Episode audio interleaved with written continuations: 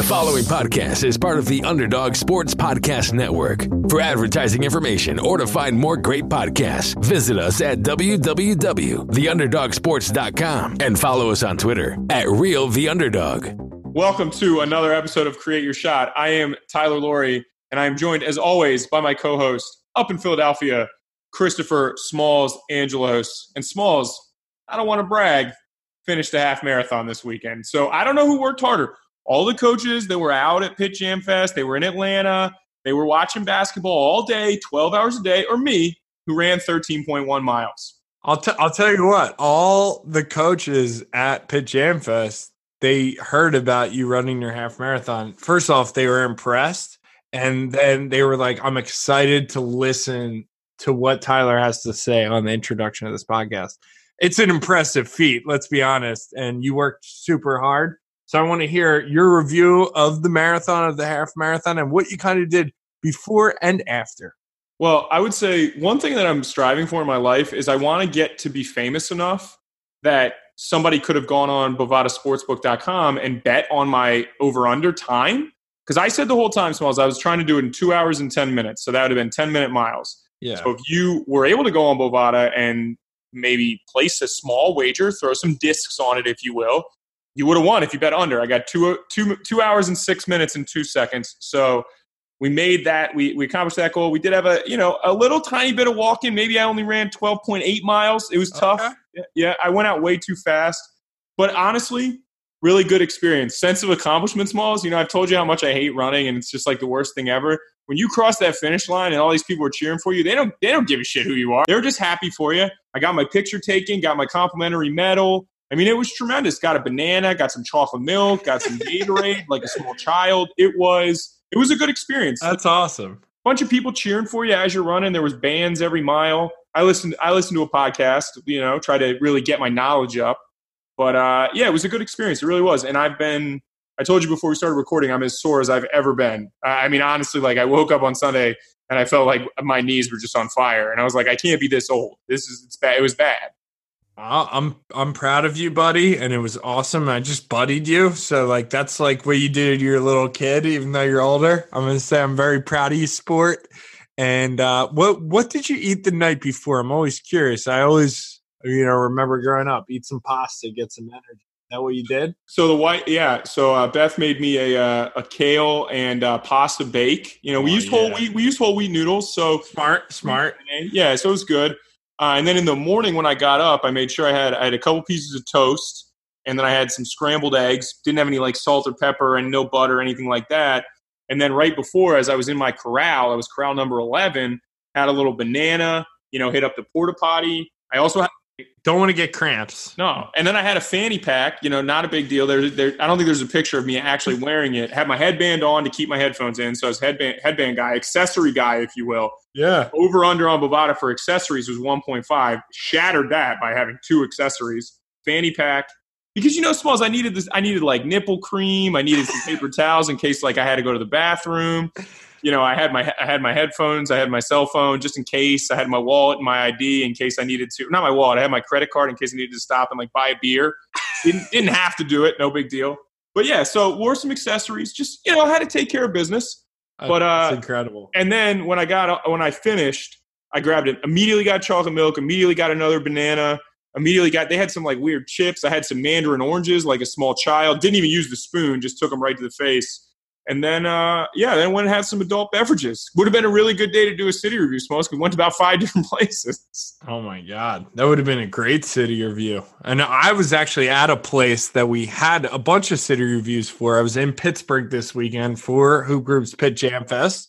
Got to meet a lot of coaches. Like I mentioned earlier, they were talking about you mostly. They're asking, "How is Tyler doing? Is he alive? Did he finish the marathon?" I saw your tweet, but is he alive? That was really the buzz. It wasn't about the kids. It was I went to bed. I went to bed at eight thirty on Saturday night. I literally eight eight thirty five, sitting in bed, like just snoozing away. Couldn't couldn't stay awake.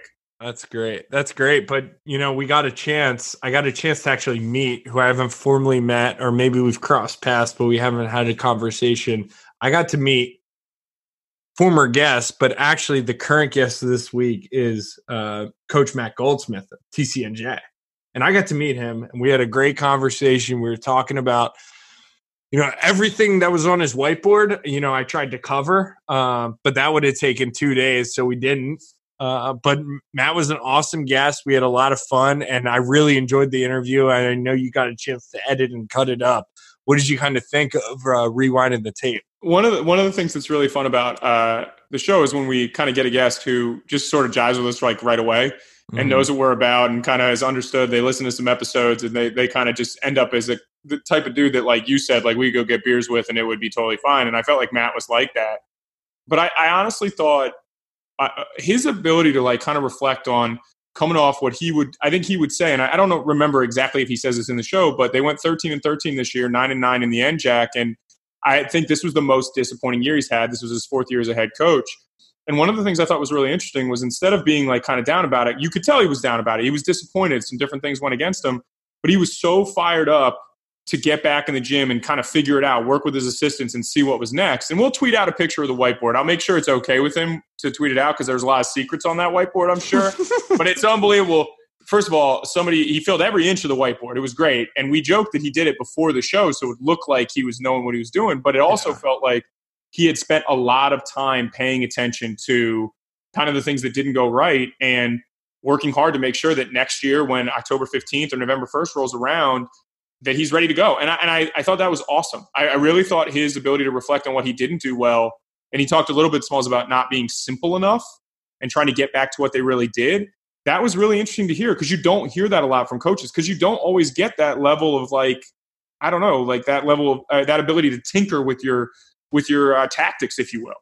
Yeah, and I think uh, you know pressure has a different meaning at different levels. We kind of got into that a little bit. Maybe it was off air, maybe it was on air. I can't really remember, but it, it kind of goes with the theme with Matt um, at the Division three, Division two level.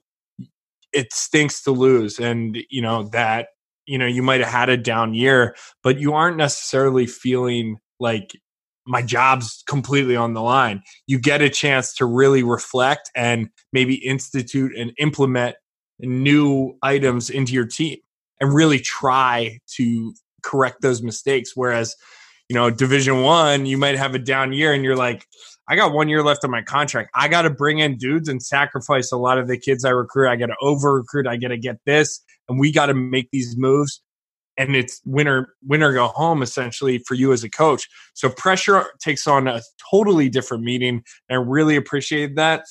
And it allows you to have that positive attitude with your team and say, "Hey, I just want to I want to try different things this year. Maybe look at different stats and how we can improve in different analytics." I also, to that point, I read a great quote uh, by you know I think everyone saw it. It was on Twitter all over the place. Was Damian Lillard uh, talking about pressure. Everyone should check that out. Don't really have it, but uh, I think pressure takes on a lot of different meanings for different people. And uh, that was interesting about this interview for me.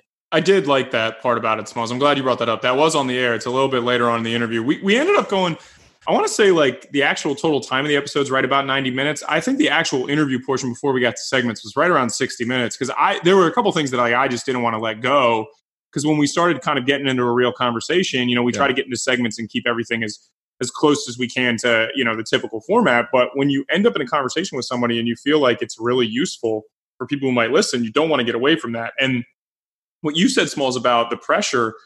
I, I thought it was interesting. He said you get an opportunity sometimes at Division three level to become a better coach and, and to correct yeah things. Exactly, you don't get that a lot of. I was. It was funny, and not to interrupt you. I was talking with I forget who it was. And oh, you got uh, a name drop. We're name dropping. It might have. It might have been. I don't know, but no, we were talking about the the Landry podcast. A lot of coaches, by the way, it was pretty cool to hear. They were like, "Yo, we listened to your podcast on the way." Like whether they're bullshitting me or not, it was cool.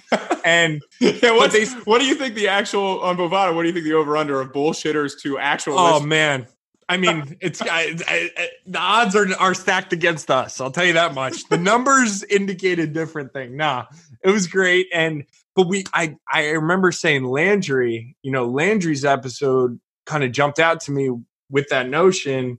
Landry might have not had the success he wanted to have in his first three years, but he was building towards something. He didn't have to speed up his process. Division one, and I'm not saying all D1, high level D2. There's D3 jobs that have that pressure where you have to speed up your process or do something that not necessarily you want to do at that point in time because you have to think about your job. And uh, you know, we talked a little bit about Landry, and I, I think that was kind of cool how we connected all that towards the podcast and thinking about Matt's interview was the same. But I apologize for cutting you off. Amount times I'm going to cut you off in this interview is probably a Bovada uh, line in itself, over under seven and a half. You can take it live right now at Bovada.com. Well, I, I actually think the the thing about that though, where you say like you don't have to speed up your process, like that's one of the most interesting parts about this because everybody has a little bit of a different process. But I, I thought with Matt, like TCNJ is, you know, the NJAC, you don't necessarily think like you can win a national title. And Matt comes from Williams, and you know he's roommates with Kevin Hopkins. We talk about that a little bit, but I mean, he he mentioned talking to his guys. We talked about this right at the end of the interview, but he mentioned talking with his guys about like how they saw Ramapo go to the Final Four, and when you see that happen, you kind of believe like, oh crap, like we can do this too. And so just what you get to see and you get a chance to build with like your sophomores, your juniors, your seniors, it's an opportunity to really instill. And I don't want to use culture because like our guy Jordan Sperber keeps putting out these videos of coaches just saying things like we want to play fast and we want to improve the culture. But with Matt, it was interesting to say like because it's eh, you know I don't know like do you take the job at TC and you're like I'm going to build this into a national championship program and maybe you do, maybe you don't. But like, I don't know if Landry thought that like Swarthmore was going to be national runner up in his seventh year. But the bottom line is like, you can do it. You see teams in your league do it. You get better. You get those opportunities. And so like that part of the, you know, we've kind of had a little run on D3 guys of late, especially and, and good quality D3 coaches who come from, you know, with good mentors and, and come from great coaching backgrounds. And, and we're starting to see a little bit about what makes a good D3 program really successful. You know, whether it's Justin Scott, whether it's Matt Goldsmith, whether it's Kevin Hopkins, whether it's Landry, whether it's Josh Leffler, you know, whether it's Dan Burke, that's a D2 program. But like those guys at the smaller college level, we're starting to see like what makes those programs really tick. And I think part of it is the expectations are a little bit different and you get a chance to really find yourself as a coach. You really, really do. Before somebody comes in and says, if you don't win 25 games in your third year, you're fired. I mean, I totally agree. I think you can draw themes from uh, not necessarily just our podcast, but you know, listening to other coaches in that small college realm. That if I look, if I right, if I reflect back on Justin Scott, and then I take Matt Goldsmith and Landry, those are three different philosophies, offenses, maybe different ways of doing things. But one thing that's very common of those three people that we know of, not just from the on air stuff, but off air talking to these guys, is they stuck with what they wanted to do with a plan that wasn't overnight. Yeah, exactly. It was three years, five years, seven. There was a plan to build, and they were able to stick with that. So that's a common three at this theme at the small college level. Kind of makes me think if I'm an athletic director at low division one, mid division one. And I'm thinking about my job, maybe the patience level and communicating that patience with my head coach, being like, we trust your plan that I hired you for. And we know it might take six, seven years, but we trust that plan and giving them still having the pressure on them, but giving them more leadway to see that plan through. That might turn a little more success than we see right now, which is trending. Three years, got to get rid of my coach. Four years, which I get. ADs are like, I'm looking for my job, but sometimes you got to have a little faith and confidence in what you hire as an athletic director. And I know that's a little off topic, but that's more of what we're seeing and uh, more of the common themes that you spoke on. I'm not going to lie to you, Smalls. I'm going to pull that one for for a little social media clip because that's a good Ooh. rant. That's a good Ooh. rant. You're fired Ooh. up. You're fired up on this. I mean, I, I, had a little late coffee. You can hear my voice is kind of jumping and going. I'm like a I'm like a bunny rabbit, jackrabbit. You know, kind of on a hole. I'm like kind of going and going and going. But it's kind of what I'm feeling right now. Uh, I'm I'm struggling a little bit. I lost a lot of cash this weekend. It wasn't to Pittsburgh casinos. It wasn't to the Hoop Group event. It was actually because you know my Sixers took a little loss. Daddy had a little money on Bovada, and then the Spurs. Uh, interesting end to the game there. Uh, didn't help me either. Uh, that was tough.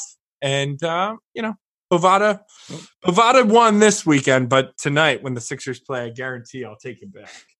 Uh, a little bit of longer interview, like I said. This, this one, you know, sometimes I just don't want to cut conversations off, and Smalls is the same way. So bear with us on this one. It it's, it runs about an hour and forty. Uh, after you know, once the intro ends, and it runs about an hour and twenty minutes. But really, really good stuff in there, especially for young coaches. Unbelievable story about what what Coach Hixon at Amherst said to Matt when he said he was interviewing for TCNJ. One of my favorite things that he's been said. But as always, if you like what you hear, please do uh, rate us five stars, subscribe, leave us a rating. If you do that, I'll send you a koozie. Second round of koozies did go out, so pay attention if you've been on the show and you're expecting a koozie uh, or two.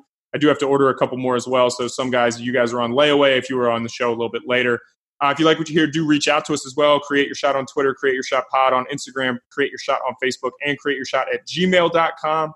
And as always, I hope everybody had a great single live period in April. Thanks a lot, NCAA. Really, uh, you know, screwed up a lot of different things, but yeah, story for another day. But as always, thanks for listening and enjoy this interview with Matt Goldsmith, the head coach at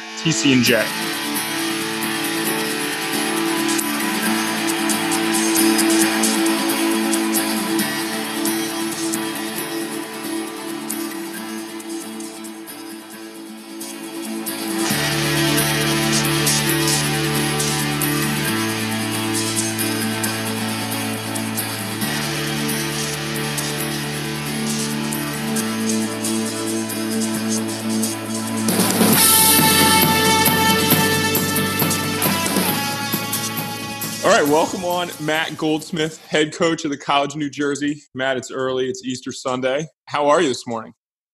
I'm good. I'm good. This is uh, getting a little work in here uh, with the boys for the podcast on Easter Sunday, but uh, all good. Going to go see the parents later, and uh, nice being back in Jersey to uh, be able to be around the fam. So uh, it's a lovely Sunday. Can't beat it. Absolutely. Uh, getting into you, you're coming off your fourth season as head coach at TCNJ this year, 13 and 13, nine and nine in the NJAC. You know, looking back on your season, you've had about two months to reflect. Uh, next week, obviously D3s could go out at any time, but next week is the first official like D1 live period. So a lot of big events coming up uh, the weekend of the 26th to the 28th. But what? Do, how do you feel about this past season? You know, what do you think went right? What do you think went wrong? You know, as you kind of look back on it. Yeah, uh, I, I, think last season, uh, you know, just in all honesty, was pretty disappointing for us. Um, you know, in the middle of January, we were sitting tied for first in the NJAC, um, and had just gone on like a five or six game win streak. Uh, played well down in Washington Lee and won their Christmas tournament, um, and just kind of limped in late. Uh, just weren't playing our best ball towards the end. You know, there was a lot of stuff going on um, off the court uh, this year that was tough for us to handle. And I don't think I did a good job handling it. It's just like, you know, one of those classic, um, humbling, you know, I am still a young coach. So like I'm learning every year. And uh, this year was definitely one of those learning years on how to handle some things. Uh, and looking back, I would have done a few things differently, but yeah, we're disappointed. We're looking forward to next year. And uh, the guys are already super excited about getting in the gym and uh, getting their extra work in and all that stuff, off season stuff. You know, they do all that on their own in D three, obviously. So um, we're excited. You know, they're all ready. They're ready to go. Like they want October fifteenth now, which is great for for me to hear. What do you do after a season like this one in terms of you mentioned there's some things you may have wanted to do differently or want to do differently. Fourth season, going into another one. How do you kind of reset yourself and then make sure you execute on those you know items that you want to accomplish and want to do so you guys have a successful season next year? Yeah totally it's a great question. I think um you know after every season you kind of do a reflection like I, I like to sit down and write uh, for a couple days like a big google doc.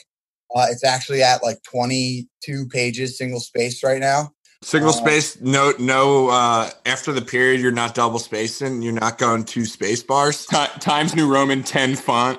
yeah. um, and it's uh, you know, you, you reflect for a while, and you and you kind of you read you you you watch back a bunch of your games. Um, you look through like my practice plans, uh, what we were stressing, what we weren't, um, and then kind of look through like I, I, I sometimes get into like the nitty gritty of the stat stuff too, like going to our synergy numbers and really getting it, digging in there and saying like, all right, on our practice plans, we weren't really focused on this, and it was showing up in our synergy numbers. We, our ball screen coverage was whatever, stuff like that. Is that something you incorporate now for next year? You're like, I'm bringing up certain synergy numbers, you know, uh, more daily or more in my routine in my process. So we do, in case we are missing another something, that I don't let it go by in the practice plan. It's going to get inserted right away. Totally, it's uh, it's a challenge. Like I, we we look at that stuff all year, but it's also tough because you're you know as like stats wise your your your numbers are so limited it's 30 25 games right so like yeah. can you really get a good look at these stats not you know the end of the season yes but when you're 10 games in like they could be super skewed like maybe you're doing a great job but teams are making tons of contested threes against you early you know like our our numbers early this year were horrendous it was our worst defensive numbers by far but part of that was we started off with a brutal schedule. You know, we opened up with SWAT. We played Scranton. They were undefeated at the time. Um, you know, we we were just playing really tough teams, and we were defending relatively well, but our numbers stunk on synergy. And then by the end of the season, they came back to where, you know, like they they regressed back to the average, to the mean there.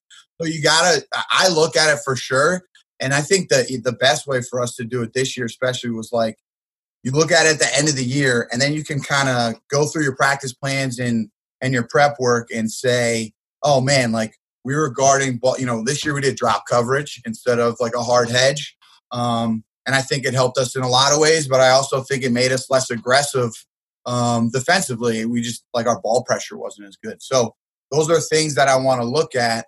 And i think uh, you know one on one we might be a better defensive team if we adjust just that because because we'll get a little bit more in a guy and um, our mindset defensively will be a little bit more aggressive, which I think would have benefited us this year. So sometimes you you have these great ideas. You're like, oh, drop coverage. This is awesome. Like we're gonna stay out of rotations.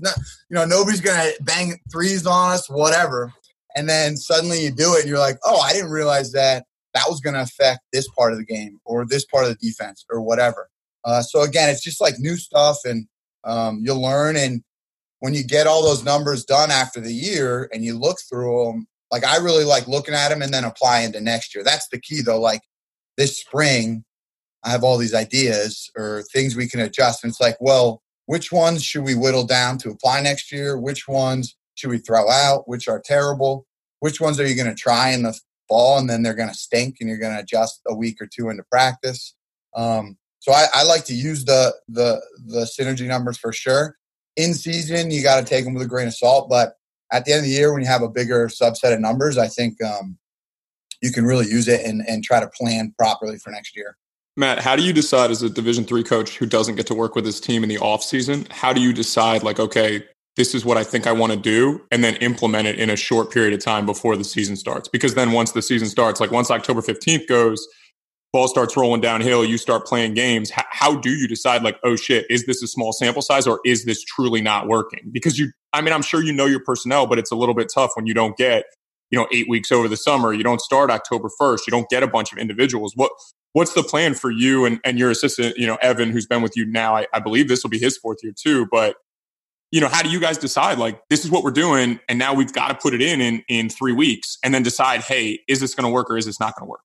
Totally. Uh, it's tough. I mean, you we, you really gotta whittle it down and like toss out more than you think uh, going in. Like another thing, we tried to do um, a different type of secondary break this year. We were doing some pistol action, and it worked really, really well early. Like our Swarthmore game, that was a big reason why we stayed in the game, is because they had a scout on all our stuff from last year. They were super well prepared. That's why they're a great program uh, but they had never seen us run this pistol stuff. So suddenly we start going to pistol action in the second half, and we're scoring, uh, you know, tons of buckets in a row. Um, long term, I think it screwed up our spacing. It didn't mesh as well as I wanted to with our classic motion type action we run. It's like a we typically run a a four out, one in, like Princeton hybrid with some ball screen stuff, and um, the pistol stuff got our bigs out of the middle a little too much, so we weren't in that base set. So long term, it didn't work, and and by the second half of the season, pistol basically became a half court set, and we never ran it in secondary. But that took me a little time to address. Like I really wanted to stick with it. Like we got to stick with it. They're going to get used to it. We'll figure out the spacing. You know, we had pick and pop fives this year, so getting the five out on the naked wing was a good thing for us But if he didn't shoot it or rip a drive right away, then what do you? Then what's going to happen? Like, what's the next action? Yeah, exactly. It's like, all right, kick it back out to the guard. Let's run a, a like a quick hitter because like our our spacing was all uh, funky. So, um, you know, those little things like that. This year made you know in the off season, it's just you you think a lot more about the simple stuff and like sprinting into space. Like our first year might have been one of my best years of secondary stuff. And all we did was tell our guys to go corner, fill corners, one slot, and a rim runner. And we we just kind of played like principles out of that. But uh, because we would do it so well and our habits were to go all the way to the corner and, and get that spacing going, um, we, we scored a ton in, in transition. Whereas this year we try to do this, you know, advanced whatever. And, and you know, backfired long term for sure. I mean, our, our numbers just weren't as good do you feel like you know you, you had a lot of success? I mean you right out the gate your first year you have a really good year you go to the njac finals then two straight years you get to the semifinals. I, I think both those years 14 and 4 in the league do you feel like this year has been different for you in the offseason? Like can you feel yourself like thinking more or do you feel like I, I don't know what's the balance between like hey should we be more simple? Did i try to do too much? Do i need to do more? What what's the balance when you come off a season where you're 500 in league after having you know, three years of a ton of success, like success TCNJ hadn't had in 20 years, basically. Yeah. Um, no, that's a great question. I think, you know, it's unfortunate, but you have a season like that, and it's like you're. I'm so much more fired up for next year, and like watching so much more film and digging into all our stuff, and um, you know, again, just something that great to learn. Like earlier in your career is like you just can't rest on your laurels, and and don't try to outcomplicate things. Like um, I have this quote on the boards behind me that it's, um, you know, create the illusion of complexity. And so we're, we're trying to make our stuff look complex, but really in the end, it's like we try to be su- super simple with everything we run. And last year, I didn't create the illusion. I, w- I was too complex. Like it was just too much. And, you know, working at a high academic school and you can get, you know, a little more advanced with these kids. Like scout to scout or game to game, throwing in adjustments, doing a different type of coverage or this or that, switching differently. But at the same time, you have to always have something to fall back on. And I think we just got a little bit too ahead of ourselves, especially early. Um, you know, we came out of the gates five and five, and like we lost two of those games in overtime. One was at Scranton where we're up um, one on the line under a minute and end up losing. We go over two from the line lose lose uh, lose to them up at their place. They were undefeated at the time, um, and you know when you go through games like that, it's one possession. And if you if you if you don't do those silly mistakes of trying to run this advanced stuff or like you think you're the next Brad Stevens and you're writing up this awesome baseline out out of the timeout, it's like, dude, just run the four plays that you guys have already. You don't need to do these like special things. If you execute them right, that's why you have them if you run them right, you're going to get a good look from it. So again, just like simplifying and and not trying to do too too much, especially early. Um, is something we're going to try to focus on next year. I'm going to have to screen grab the whiteboard behind you, and it actually just went away as I started yeah. talking because of the way that Zoom is. But one, there's it's totally filled. I don't know if he got up this morning at 5 a.m. Smalls. yeah, just, no, he did. He did. but he went in there. He went in there. He he literally Googled plays to put on a whiteboard quotes and just filled up that but, whiteboard. But it does it does seem like the quotes on there, it's like do less but better, like stay positive, keep it simple. It, it does feel like that's a big theme of what your off season is right now, Matt. I mean, it, it, you know, we've been talking for about 15 minutes now, and it feels like you're thinking like, hey, I don't need to throw this quite as much. Like, let's be good at what we do. Let's be great at it, right? Yeah, totally. It's like so, you know, we do um, some classic like split stuff. So, like, you know, the run at screens where two guys are running at each other and they can read it. And it's like instead of trying to put in a double stagger or screen for screener, why don't we just get into that run at split action in different ways? So, like on the outside, a scout looks like it's a completely new play. But we're really running the exact same action and we're going to be really great at that action. We're just going to run it in the corner, on the wing, with a strong side, with a weak side. So the reads are a little different, but you can go play three on three in that run at action, you know, for 20 minutes a day and just get really, really good at reading it and trying to feel uh, when to go backdoor, when to use the screen, when to pop, and, and talk through that stuff. And and rather than put in all these other actions to guard, you just get really good at that stuff. Now, that for me as a coach, like if I'm scouting a team like that, okay, well now that for two days straight, all we're doing is guarding that action, right, in practice. So it comes with some good things and some bad. But I think if you can really, you know, I always have this debate with guys too of like the teams that run like three different defenses. Um, I don't. I think sometimes that hurts your identity. Like if you're a team that's all man to man and that's what you do, you have this identity. This is you. This is our. This is our group. Versus you're a team that you go into every game. You're like, well, in order to beat these guys, in order to play against this team, we got to go zone or we got to throw in a one three one because they have whatever too much size or length or this, but they can't shoot or whatever it is. And I think that um, I don't know. I think it's important to have that identity. I think about that a lot, uh, offensively and defensively. Is like this is TCNJ basketball. This is what we do. And we're great at these things.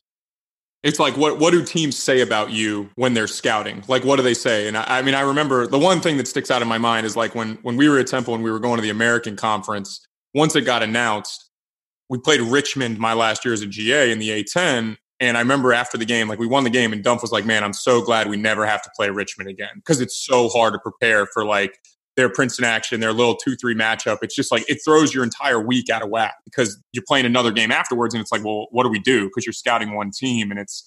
I, I kind of agree with that. I am curious about one thing.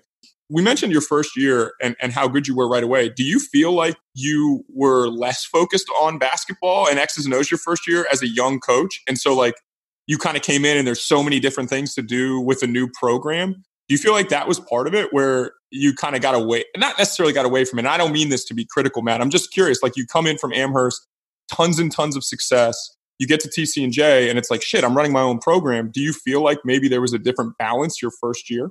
Hundred percent. No, that's it. I, I, don't worry. You can be as critical as you want. I don't mind at all. It, uh, hundred percent. I think that coming in, you know, we talked about this. Evan and I were talking about this the other day in the office. Is like our first year, we drilled certain movements so hard and so consistently. And we weren't like we're more talented now. Uh, I think even the guys on the team would say that that were on that first team. We're more talented now, but we were so disciplined in what we did that year. And I also think a piece of it was it was new. Like we come in and we're running, you know, this Princeton action and slowing the game down and playing pack line. And everyone else in our conference is press, high pressure, blitz ball screens, um, you know, dribble drive action. And we come in and we're like zipping the ball around, hitting a back door, like a down the line three, uh, and doing some different things. And I think a, a big reason for our success that first year was that it was new. Guys weren't ready for it. We were a different scout. And I think we've had to adjust since then because more and more teams in our league are starting to do some of the actions we've done.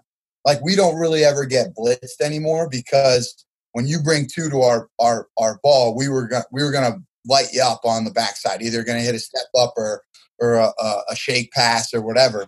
And teams just don't really do that anymore. So we don't get that shot, which used to be our bread and butter. We, you know, our first year we would get, you know, shake pass after shake pass, and now not so much. We have to adjust and, and read it and do do a little different different stuff. So I think it was a little both. I think we were definitely simpler back then, and that's like that's that's the big uh, uh, theme of this offseason is like keep it simple. Like don't try to overcomplicate things. Just be really great at these.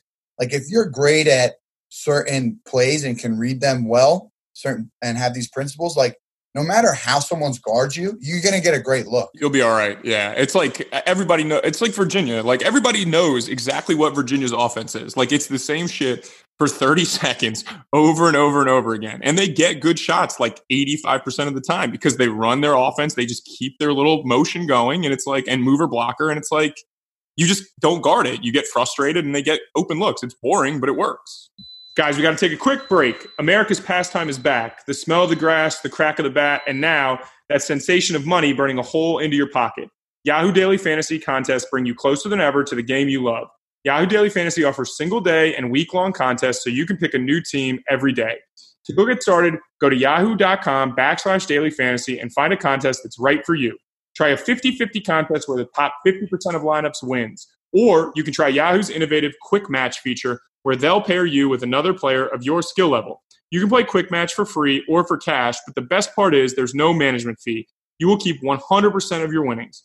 Or play for larger prizes and bigger bragging rights in a guaranteed prize pool contest. Yahoo DFS has the lowest management fees across the industry. Don't play with the other sites that charge high fees just to play. Yahoo's lower fees means more prizes for you, the players, to win. So use the promo code POD25, that's POD25, for $25 in free play when you make your first deposit. The sooner you get to playing, the sooner you can get to winning. Go to yahoo.com backslash daily fantasy to start playing today. And now, back to Matt Goldsmith. Yeah, Matt, not sure if you know this, but uh, you went to Amherst. So uh, you played in Amherst with Kevin Hopkins. Such a dick. Won a title. Uh, and then you played in Germany. Did you always know you kind of wanted to get into coaching? Because I can hear it like you're basketball junkie. Like, has that always been a part of your kind of fabric? And when did you know I'm going to jump into this thing full time coaching? Yeah, that's a great question. So, like coming up, um, you know, I was fortunate, you know, growing up, I, I, went to a private school in North Jersey. You know, basically all my former classmates from high school and a lot of Amherst guys, obviously, are like making millions of dollars on on Wall Street. Yes. Right. And well, well, come, this is where we can bond, my friend. this is where we can bond. All my Smells the same way. Smells the same way. Public school guy here. Not a lot of not a lot of millionaires from my graduating class. Not yet, at least. But it's just a matter of time. It's just a matter of time. Hopefully, I'll be the first. yeah, perfect.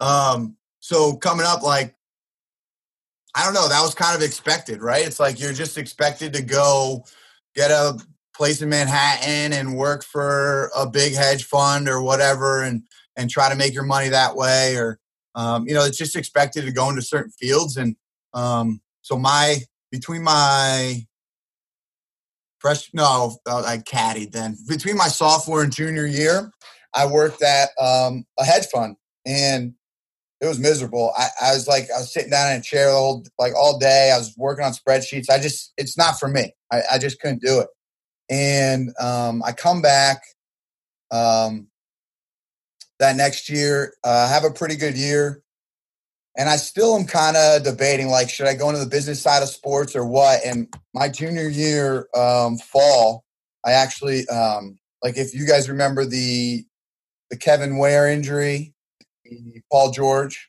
Well, so I uh, about two weeks before the season started, we were in Michigan with one of my one of my roommates. We were in Ann Arbor for the weekend, and we were playing pickup out there. And I I did the the Kevin Ware I snapped my leg uh, in my shin, uh, just like exploded my shin bone essentially. Uh, got surgery out there. I was out that whole year. So that was the year we won the national championship. I actually played like two minutes that entire year. I was the sixth man as a, as a sophomore.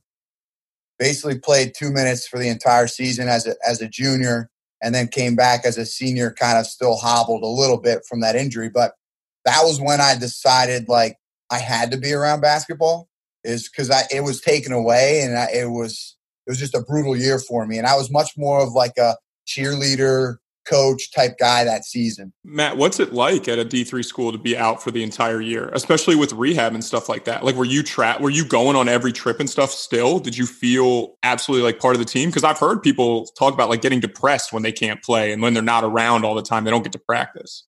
Totally. Um no, I I was my, my I was really fortunate. My roommates, K Hop's one of them. Uh, the kid Andrew Olson works for the Cavs, and then two other guys, um, Brandon Jones and Fletcher Walters. Our, our class was super close knit, and um, I definitely went through some of that that year for sure. Like I, I, it was a dark place. I was in a wheelchair for six weeks, and like Amherst is a hilly campus. Like you can't even like I couldn't get anywhere without my my boys helping me out. So um, I was really fortunate in that they took me uh, they would like wheel me to practice and like I would hang out in the gym. Um, and then when I started being able to walk again, I would go do my physical therapy during practice. So I would come in, they would start, I'd go do physical therapy, and then I'd go back. I don't think I traveled in the first semester much. Um, I didn't do overnights. No, that's not because we don't have overnights in the first semester. I traveled everything. So I was in the bus. I was just, uh, you know, in like a shirt and tie on the, on the bench or whatever. But that's important. You know, we had a kid this year who was coming in as like a, what I thought was going to be a high impact freshman, and he had a pretty serious injury before the season started. And if that injury happened to me as a freshman, I don't know what would have happened because you're not integrated into the group yet. I was, you know, in a lot of ways it stinks because I was a junior, but in the same time, like I was part of the team. So it was easy to have the, that support system around me. Whereas if that stuff happens as a freshman, it's tough. If that stuff happens as a senior, it's tough, obviously, because you're done. But um, yeah, it was it was tough. I mean, without those guys, like it was a dark place, man. It's going through those injuries and like can't sleep, like you, like you get all you prescribed all these painkillers and you have to take them because of your pain, but you know that's not putting you in a good state either. You know, you're just like so tired and you're not, not hungry. It, it was a tough it was a tough time. Plus, you're in Amherst and it's like 30 below zero and like dark at like 4 p.m. during the winter. I mean, I, I'm just saying, like, we were up in Amherst. We've heard a lot. Like, it's like you, you go to school there, you go to UMass. There's not a whole lot else to really do. I know there's, I know it's like a decently big party town when school's in session, but I mean, I just was thinking about that because, like, we, we, you know, you hear a lot about family and like eh, players who play. They all coaches always tell us they were bad players, right? That's just like a theme of our podcast. Like, they tell us, like, ah, I wasn't very good. My teammates were great. But they always talk about the relationships that they forge with their teammates. And it's interesting, like the year you guys win the national title, which is like the pinnacle as a player, you're in a wheelchair for a large portion of that year, not playing at all. And I, I just think like that kind of dynamic from being able to see it from the outside, did you, were you able to take things away from being an observer on a team like that, watching how Coach Hixon coached and, and you know, because did it slow down for you on the sidelines? Because it's probably what, the first year in your entire life you hadn't played basketball all through the year. Totally. Yeah, no, it was, it was a it was a huge year for my development, I think, as like a vocal leader as well as just watching the game. Um, we were lucky that year, like they came, those boys came that squad came ready to play every single night. Just every single night they were ready to go. We had really good seniors that year, and our class as juniors had had played a bunch as as younger players.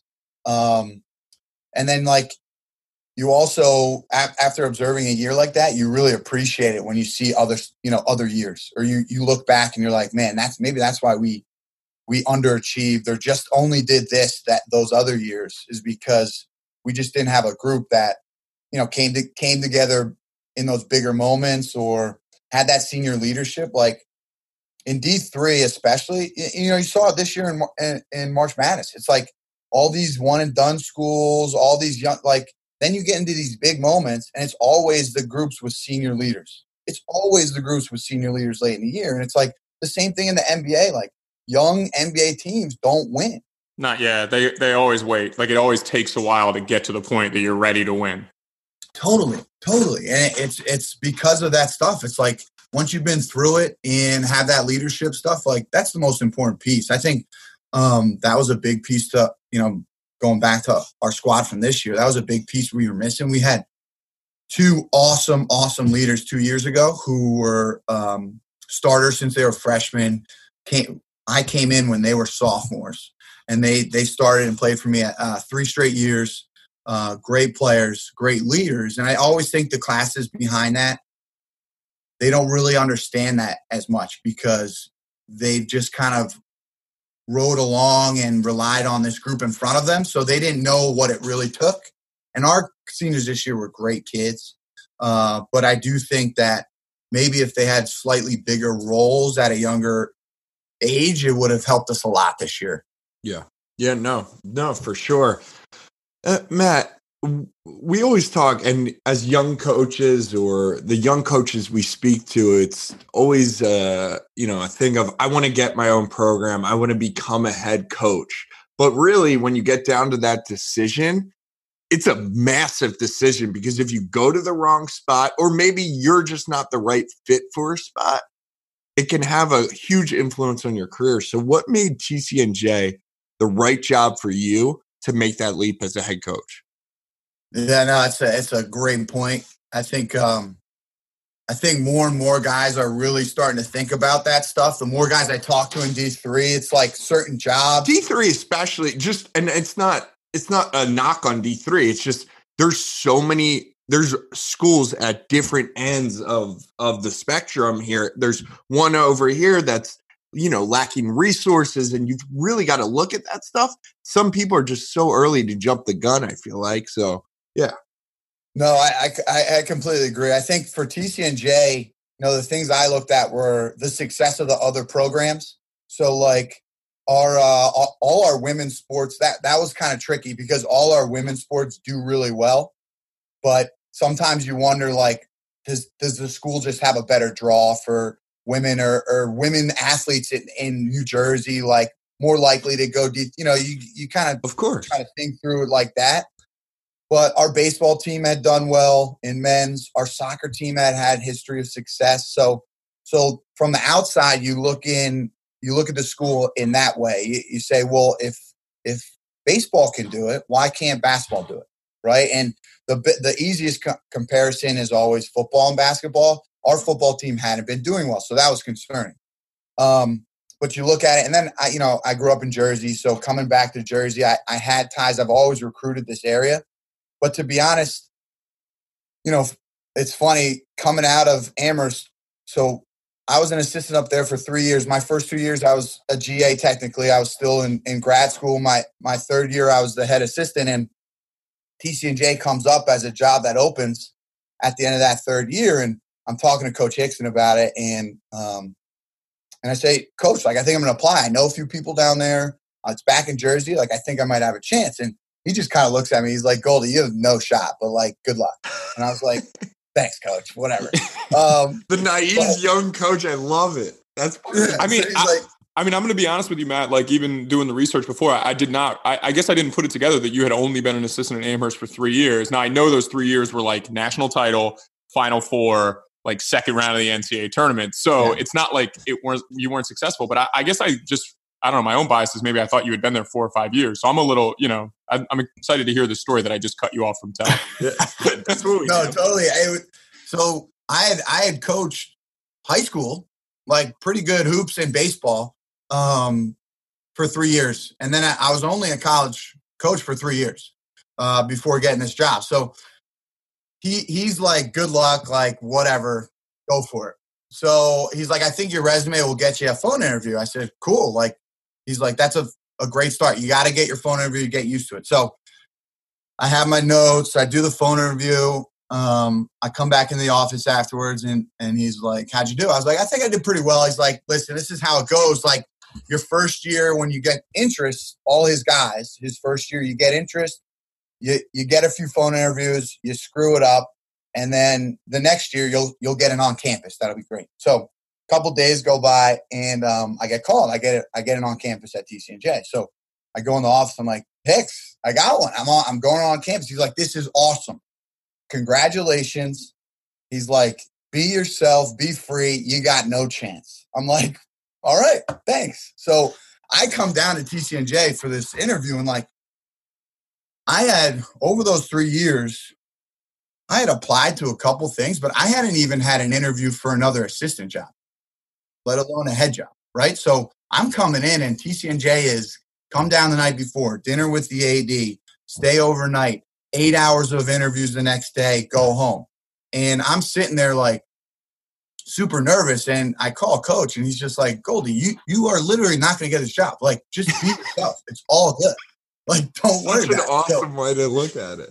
Yeah, like you have nothing to lose, basically. Like it's a great. If you don't get it, fine. You weren't supposed to. It's a great learning experience. If you somehow do get it, then like who knows who's making the decisions at TCNJ, right? That's his thought process, I guess. totally, totally. He's like, you have no chance. This is great experience. Like this will help you for your next job.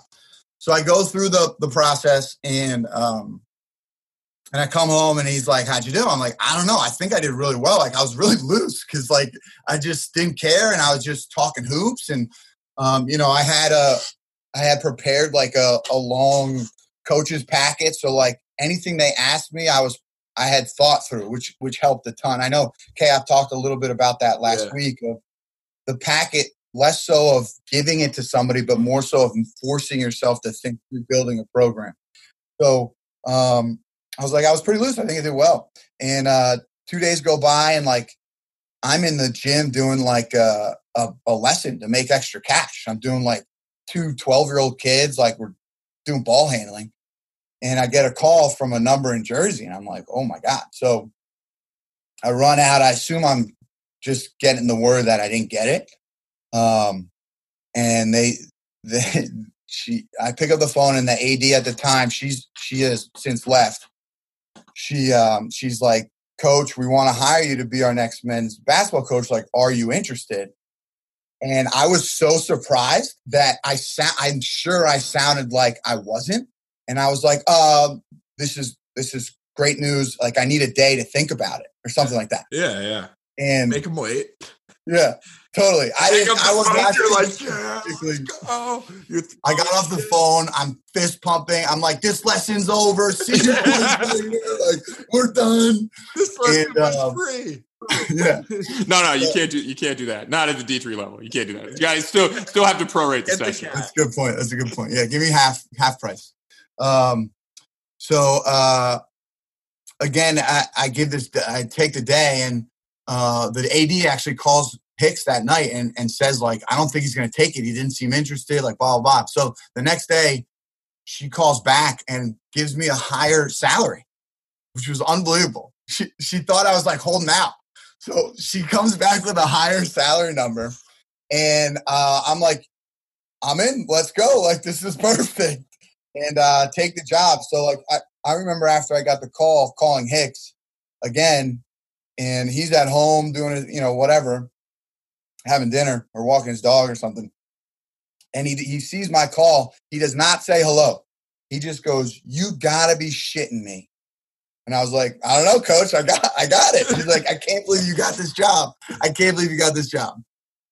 I, think it's the Amherst parallels are interesting because I didn't know this at the time, and I think I actually came off sounding like an idiot when we talked to Kevin. But Kevin was saying that like there are people in the Division three level that think like working in Amherst is easy, like oh the program recruits itself, it's a ton of success. When you got to TCNJ, and now you're recruiting, you know, you're still recruiting your own kind of area where you've recruited for a while. I mean, what were some of the biggest differences right out of the gate? Like, what were the biggest challenges for you? How different was it? Did people think like, oh, this guy's coming from Amherst, like this is going to be a total culture shock for you? And and was it?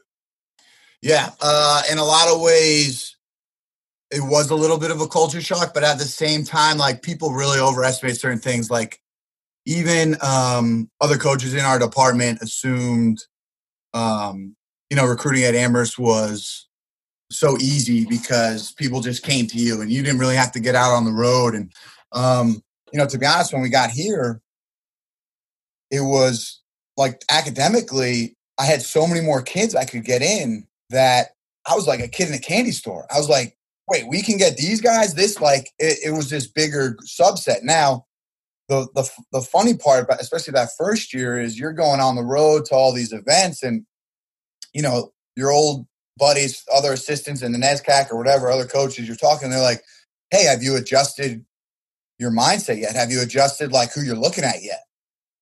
And every time they they thought I was crazy, which maybe I am, but I was like, no, why would I? And they're like, well, you can't get the Amherst type kid. I was like, well, why do you think we won there? It's like, I still want a six five wing shooter.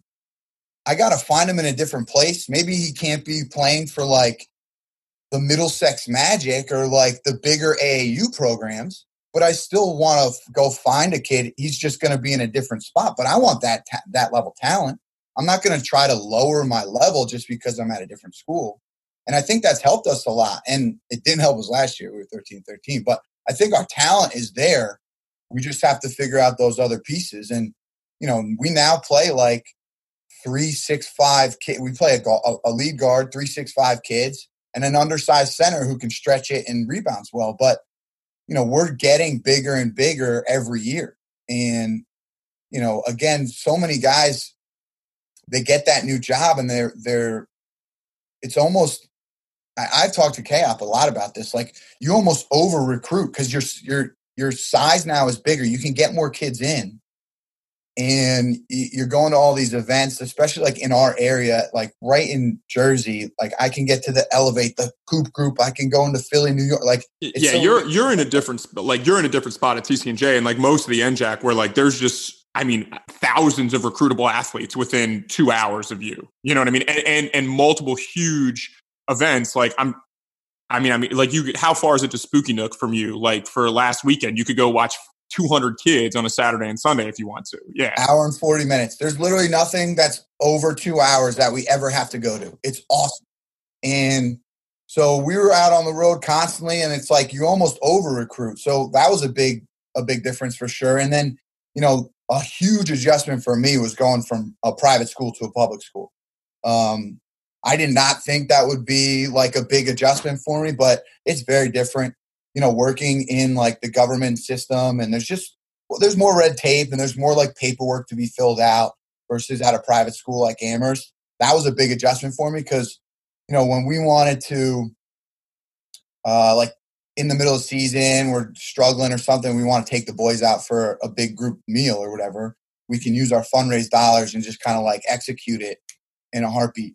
But uh, when I got to TCNJ, it's like if you don't think of that three weeks in advance, fill out the proper paperwork and then like schedule it, you can't do it. So that was a big adjustment for me, just like resource wise and trying to think in, uh, in advance like that. Well, I don't know if in three weeks we're going to need a team meal, but maybe we'll try to schedule one anyway, just in case. So, in case we're on a uh, losing streak, so we're really yeah. thinking positive here. it's like you look at the schedule, like ah, we're coming up with some tough ones, boys. Maybe we should look at a meal uh, three Fridays from now. We're gonna, gonna uh, go to Olive Garden. It's actually unlimited breadsticks and salad right now, so this is great. We'll get a lot of bang for our yeah, buck. Maybe no free ads. No free ads.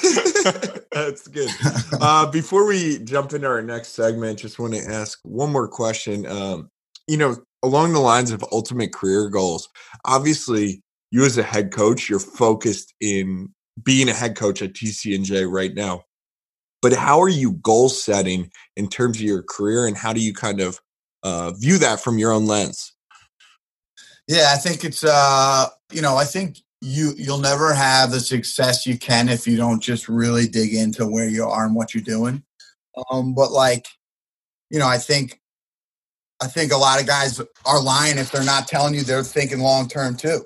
Um, so you know, we want to do as well as we can.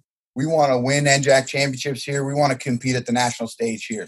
And if we can do that, we'll see what happens. But that's that's where my head's at is trying to get this group to be a, a program, not just a team that has a couple good years here and there, but a program, a, a, a team that is on that stage and at that level every year consistently. And if you can do that, now, you know, who knows what can happen in a career. You know, like it's crazy now the differences between like even smaller leagues, like the money in Division One is insane right now. And like you got to think, you know, I just got married last summer. It's like now I my whole mindset has changed. It's like, oh, I got to make sure I have like a steady job. You know, it's nice being in D3 because, you know, if you have a couple off years, it's unlikely you're just going to get let go. There are places that do it and it, and it happens.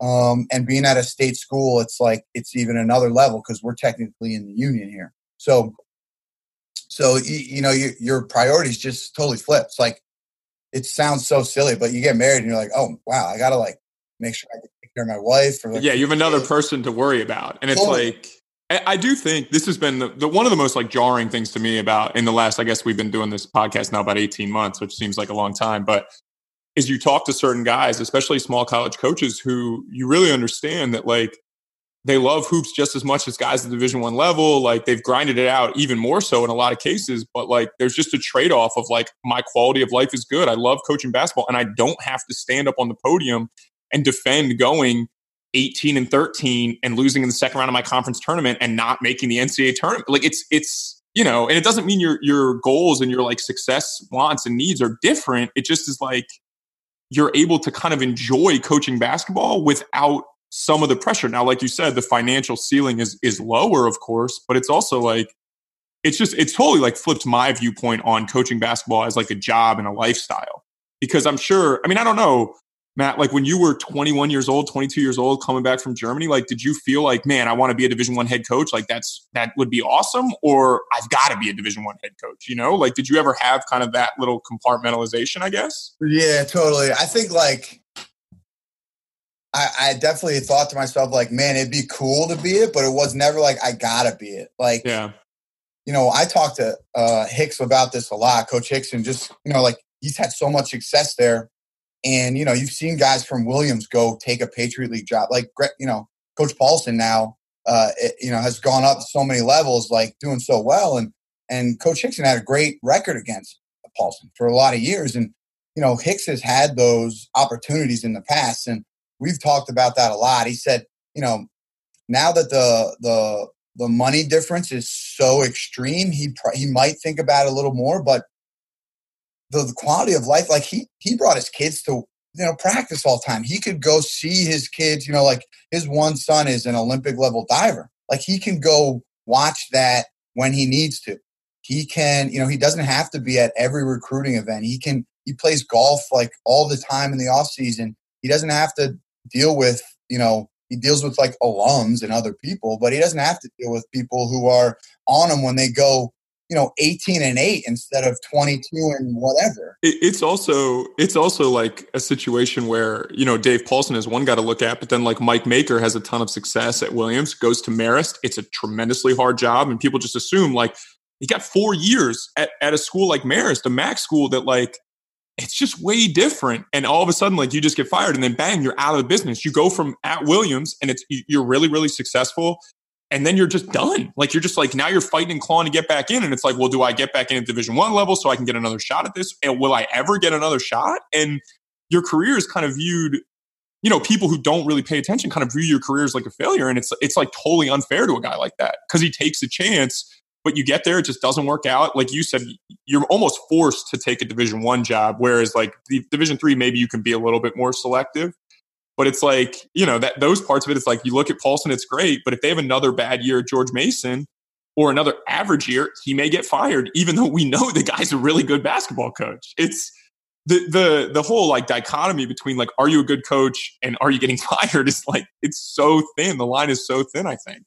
Yeah, it's uh it's like a it's it's a scary industry in so many ways because even as an assistant, like you take this um, you know, D3 job at a school you think you can win at, but maybe your resources aren't great or something goes wrong or your AD flips over or something, you know, suddenly you just, you're a good coach, but you're handicapped in a lot of ways. You're not going to get a lot of wins and guys are going to, you know, they look at your resume, they look at the, the games you win.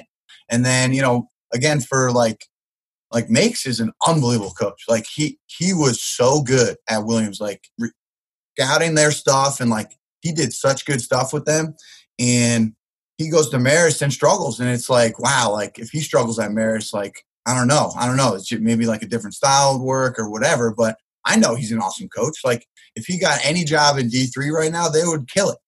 But, you know, it's like, which jobs do you take? You can kill your career or you can catapult it if you jump on the right spot that has not had success and you kind of can figure out a way to flip it.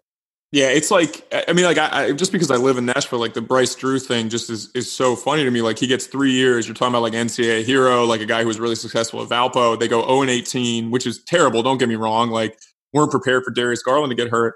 He has like one conversation with Malcolm Turner as a new AD, and then gets fired after three years. And like, sure, he gets paid his money and stuff, but it's also like what's the guy going to do? Like he's going to be okay, but at lower levels, when that stuff happens, it's like you're fighting and clawing to get another job because, like you said, it, it's hard for people to take a year off. Like it's just hard for you to say, like, well, I don't have seven figures coming to me as a buyout. And so I, I don't know. I, I, think a lot of times you tend to view people uh, uh, just as their record. Like as a fan, you just look and you're like, ah, he stinks. Like they can't coach or he can't recruit. And you never look behind the curtain at any job and see like, okay, well, what's really causing the institutional issues. Because it feels like the athletic director never has to answer for that or we just don't see it as you know from the outside looking in. But i think matt it's interesting for you to say that like now there's real things in your life to think about and like being at a steady job that i love to be at and i get to do what i love maybe is more important than like do i want to take a shot at making you know 500 grand one year? Totally. No it's like i, I came in at tcnj and the whole uh, union thing i was like what is it? Like this is weird. Like, how does this work? I, I, it was so confusing to me. And, you know, if you really, really kill it, you're not going to get like a big chunk raise or like something like that when you're in a, a state school in a, in a, in a union. But at the same time, you know, you have this steady, um, like, you know, if you don't do well for a couple years, you're probably going to be be fine. So now, you know, at first you look at the union, you're like, man, what if I really like you're this young like cocky, you know, head coach, and you're like, oh, I got, you know, if I kill it here, like, I can't get the raise I might deserve. But at the same time, then you get married and and you have other things to worry about, and you're like, oh, this is great. Like, I can do my thing here, and if I do well, that's great. I'll be excited. But if I struggle for like we struggled this year, like I and I put that on me for sure. Like I I should have been better this year.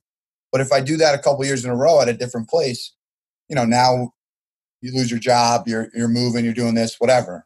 And you get a chance to figure out what went wrong too. That's the other thing. Like so many guys don't get a chance to be like, hey, this is what I did. I, I, made a mistake. This is where we made a mistake. This is maybe we recruited a couple guys that didn't fit what we want to do. And now you do get a chance to like own up to that. Like you said, you're excited for next year, not nervous that like if it doesn't work, you're not going to have a job. So you get to focus on like the. I mean, I hate saying the process because like I do. It's just I love over, it. I love it's it. so overplayed at this point. But you get to Say it. you get to focus on the process. You get That's to trust it. your process. There you go. But it's like that part. I think as a coach is very liberating because you get a chance to watch film. You get a chance to look at the numbers, and you're not just like, "Holy shit, we have to do this 180 degree turnaround this year." And if we don't, I don't. You know, I mean that that part. And I don't want to beat a dead horse and make the profession sound like a black hole because it's definitely not. But the differing viewpoints is very interesting for young guys that might listen to something like this. Totally. And I think like if you look at a guy like Chris Beard, like I think a lot of the reasons why he's such a good coach is because he could experiment a ton at those lower levels without fear. And it's like I often feel so fortunate that we can do stuff like try to run pistol or try drop coverage and it affects our win loss percentage a little bit. Um, but I can make those mistakes and I can learn from them and adjust. Like it's really nice. It's like you're in a lab. Like you're if you're if you just allow yourself to be free and like try out stuff, you can really hone over the years like what you're trying to do. And you know, I know Kay, I talked about it last last week a little bit, but like Coach Hixon, you know, if you look at his record for the first 20 years versus the last 20 years, it's a very different story. And he was fortunate. He was allowed to make those mistakes. He was allowed to recruit this kid or that kid or try to run this or or, or make this adjustment. And now he figured it out and he's whittled it down to like what he does, what he likes, how the kids he wants, and how to do it. And he still experiments all the time up there, all the time. He's he's a tinkerer. He loves to adjust things uh, year to year in small ways. Um, but it's nice to be able to just like experiment. Like you know, again, you're in a lab. You can do whatever you want. Maybe the it's going to explode in your face this year, but next year you can learn from it and adjust. Let's uh, run into Coach Speak. We'll just do one because Smalls has some sort of Easter gathering later that's going to knock us up against the time limit. But this is from Billy Donovan. I thought this was a pretty interesting quote for some somebody like you, Matt, being part of multiple national championship teams. Obviously, Billy, the head coach at Florida, uh, said in an interview, I believe this was last week, I was depressed. I lost total sight of what it's all about. And I don't mean what it's all about in terms of what goes into winning, but the fact it doesn't change your life one bit, other than someone may write next to your name national championship coach. Outside of that, it doesn't change your life. Now, Matt, you were on a team as a player and on a team as an assistant coach that both won national titles. I want to ask, like, what was the difference between those two, and and kind of what did you take away in your different roles from each team? Totally. I, I think as a player, you're just kind of in it and you're doing what you can and you're just so excited about, you know, being that last team to cut down a net and the confetti drops and all that stuff. It's just like this excitement versus, you know, as a coach, to be honest, it's like this extreme sense of relief almost. Like it happens and you can like relax finally, you know, because you're just on edge and um you know, I remember talking to Coach Hixon. We came home from uh, the, the national championship in in Atlanta, and we're taking the bus home. And I was just like, Coach, like we did it. Like, how you feeling? Like unbelievable. Like number two. And he's like, Goldie, I am tired. I'm just tired. Like I'm gonna, you know, I'm gonna be with the people tonight. I'm gonna see our alums. I'm gonna do my thing, but I'm gonna sleep well tonight. And I haven't slept well in like a while. And it is so funny. Like I feel really fortunate that we did that when I earlier in my career because you just chase, chase, chase this thing, and then you get to it, and you're like, "Well, what now?" Do, do When you feel do you feel like as a young coach, it's it's interesting, like when you run your own program, that you understand when it's okay to have expectations, like, hey, this team, we're going to win a national title. Because I think a lot of guys come in, they're like, we're going to compete for a national title, not knowing kind of what it takes and what level your program needs to be about. Do you think it's helped you set expectations as a younger coach? I do. I think um, it's funny you say that because so like last year those um, those two captains uh, who graduated I was speaking about earlier. We at the end of the year I had uh, the the incoming captains and them over for dinner, and I was just kind of having them talk and uh, give advice to each other. And and I was talking to them. I said, guys, like four years down, you're captains. You had a great career. Like, is there anything particular you want these guys to know that maybe they they don't realize before going into it? And um, you know, this one kid, EJ Bermudez, who uh, was a great great captain for us, he said, "Yeah, I, I would just like to tell you guys, like." You know, Coach Goldsmith always talks about like competing on the national stage and like being able to compete for national championships. And I always thought it was bull. And I always thought it was just something he said. And I was worried about trying to win an NJAC conference championship. And anything after that would have been icing on the cake. And then he said, but this year we go one and one against Ramapo and they go to the final four and lose in the semis. And I mm-hmm. and it suddenly hit me like, oh my God. Like you could really do it. You could really do it. And he was like, all I would have to tell you guys is like believe it's possible because for a long time, I think I would say it, but I don't think our guys truly believed it was possible. And if you if you don't have that belief, like it's never going to work for you. Yeah. Uh, for sure. And we're going to hop into our next segment really quickly is our city review. Uh, we're going to do Ewing, New Jersey. So what you're doing here, Matt, you know it. You listen to the podcast a little bit, a little Hopkins action. you're going to take us to Ewing, New Jersey, the best three restaurants that we got to go to. We're coming there for a weekend with you. Restaurants, two bars, or you know, night spots, whatever you like to do, and one activity to do. Take it away. Awesome, love it. So, uh, you know, being a Jersey guy, uh, breakfast sandwiches are near and dear to my heart. So, uh, the first thing we do is get a delicious uh, Taylor ham, egg, and cheese. That's it. That's it. Uh, Taylor ham, egg, and cheese at Franklin Corner Deli uh, on a nice bagel, uh, big, uh, great bagels. It's it's a it's a phenomenal spot. It's I found it because I was living near it, and now I go back to it, even though it's like a twenty minutes out of my way. It's delicious. So, are we not going to get into this? Are we not going to get into this Taylor ham versus pork roll discussion here, Smalls? Where you just like you're just going to let that slide hey, for man. years? No, you criticize Taylor I, ham. That's not me. That's that's that's uh, our buddy from Ocean City, New Jersey. That's really what they say hey, Taylor ham, pork roll, I'll eat it all. That's that's really the same thing.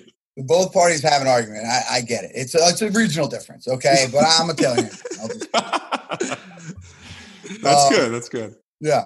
So uh, that's a good spot. Uh, my wife and I love this place called Nomad. It's um, there's two of them in the area. Actually, it's like a brick uh, brick oven pizza spot. Um, delicious, really fun good standard like margherita pizzas, but also uh, some advanced stuff. Like, what's the uh, best advanced pizza they got? They got a little prosciutto on a pizza. There you go. There you go. Oh, a hundred percent. So uh, we like to get. There's actually this one. It sounds pretty wild. It's uh, it's a fig prosciutto. Oh yeah. Full goat cheese on it? Yeah, was, that's actually what I was thinking. Goat cheese. That had to be on there. Goat cheese goes really well with the fig, the sweetness, and then we've got a little goat cheese that really cuts it and elevates the dish. I off, I, you know, I listen to these podcasts and I love what you bring to the table when we're talking food. So yes, the goat cheese is involved, the fig, the prosciutto. It's unbelievable. It's delicious. You can't beat it. There's a little spinach in there. It does beautiful. It does beautiful things. Uh, and it's BYOB, so you can't you, you gotta That's love perfect. it. Bring, bring, yourself a nice little red with that. If it's the winter, maybe white. If it's the summer, get a chilled. It's yeah. great. Tyler's a big wine guy, so yeah, totally can't beat it. Um, another good spot, you know, again, Jersey guy. Uh, this place, Mama Flores. We use that for a lot of our team meals. It's like a classic Italian spot. But uh, one thing they do really well there, they do a uh, a chicken parm sandwich, but they throw vodka sauce instead of marinara. Oh, really nice touch. The chicken parm, it's delicious. Now, is it like overflowing with vodka sauce, so it's getting on the plate, and you're almost giving it like a dip action to it? Oh, when you get down to the bottom of the bread, you are 100% dipping into the box. I mean, sauce. that's that's that is the only move you can do. Like if there's not enough sauce, going back to my sauce restaurant idea, that's going to be a part of it. That's going to be just a bowl of vodka sauce, dip in any sandwich you want. I Can't digress. beat it. Can't beat it. Uh, awesome. And then two bars. The, the bar we like to uh, hit up after games as a staff is this place called Wildflowers. Good spot. It's got pizza and uh, like good boneless wings. Uh, tons of beer on tap.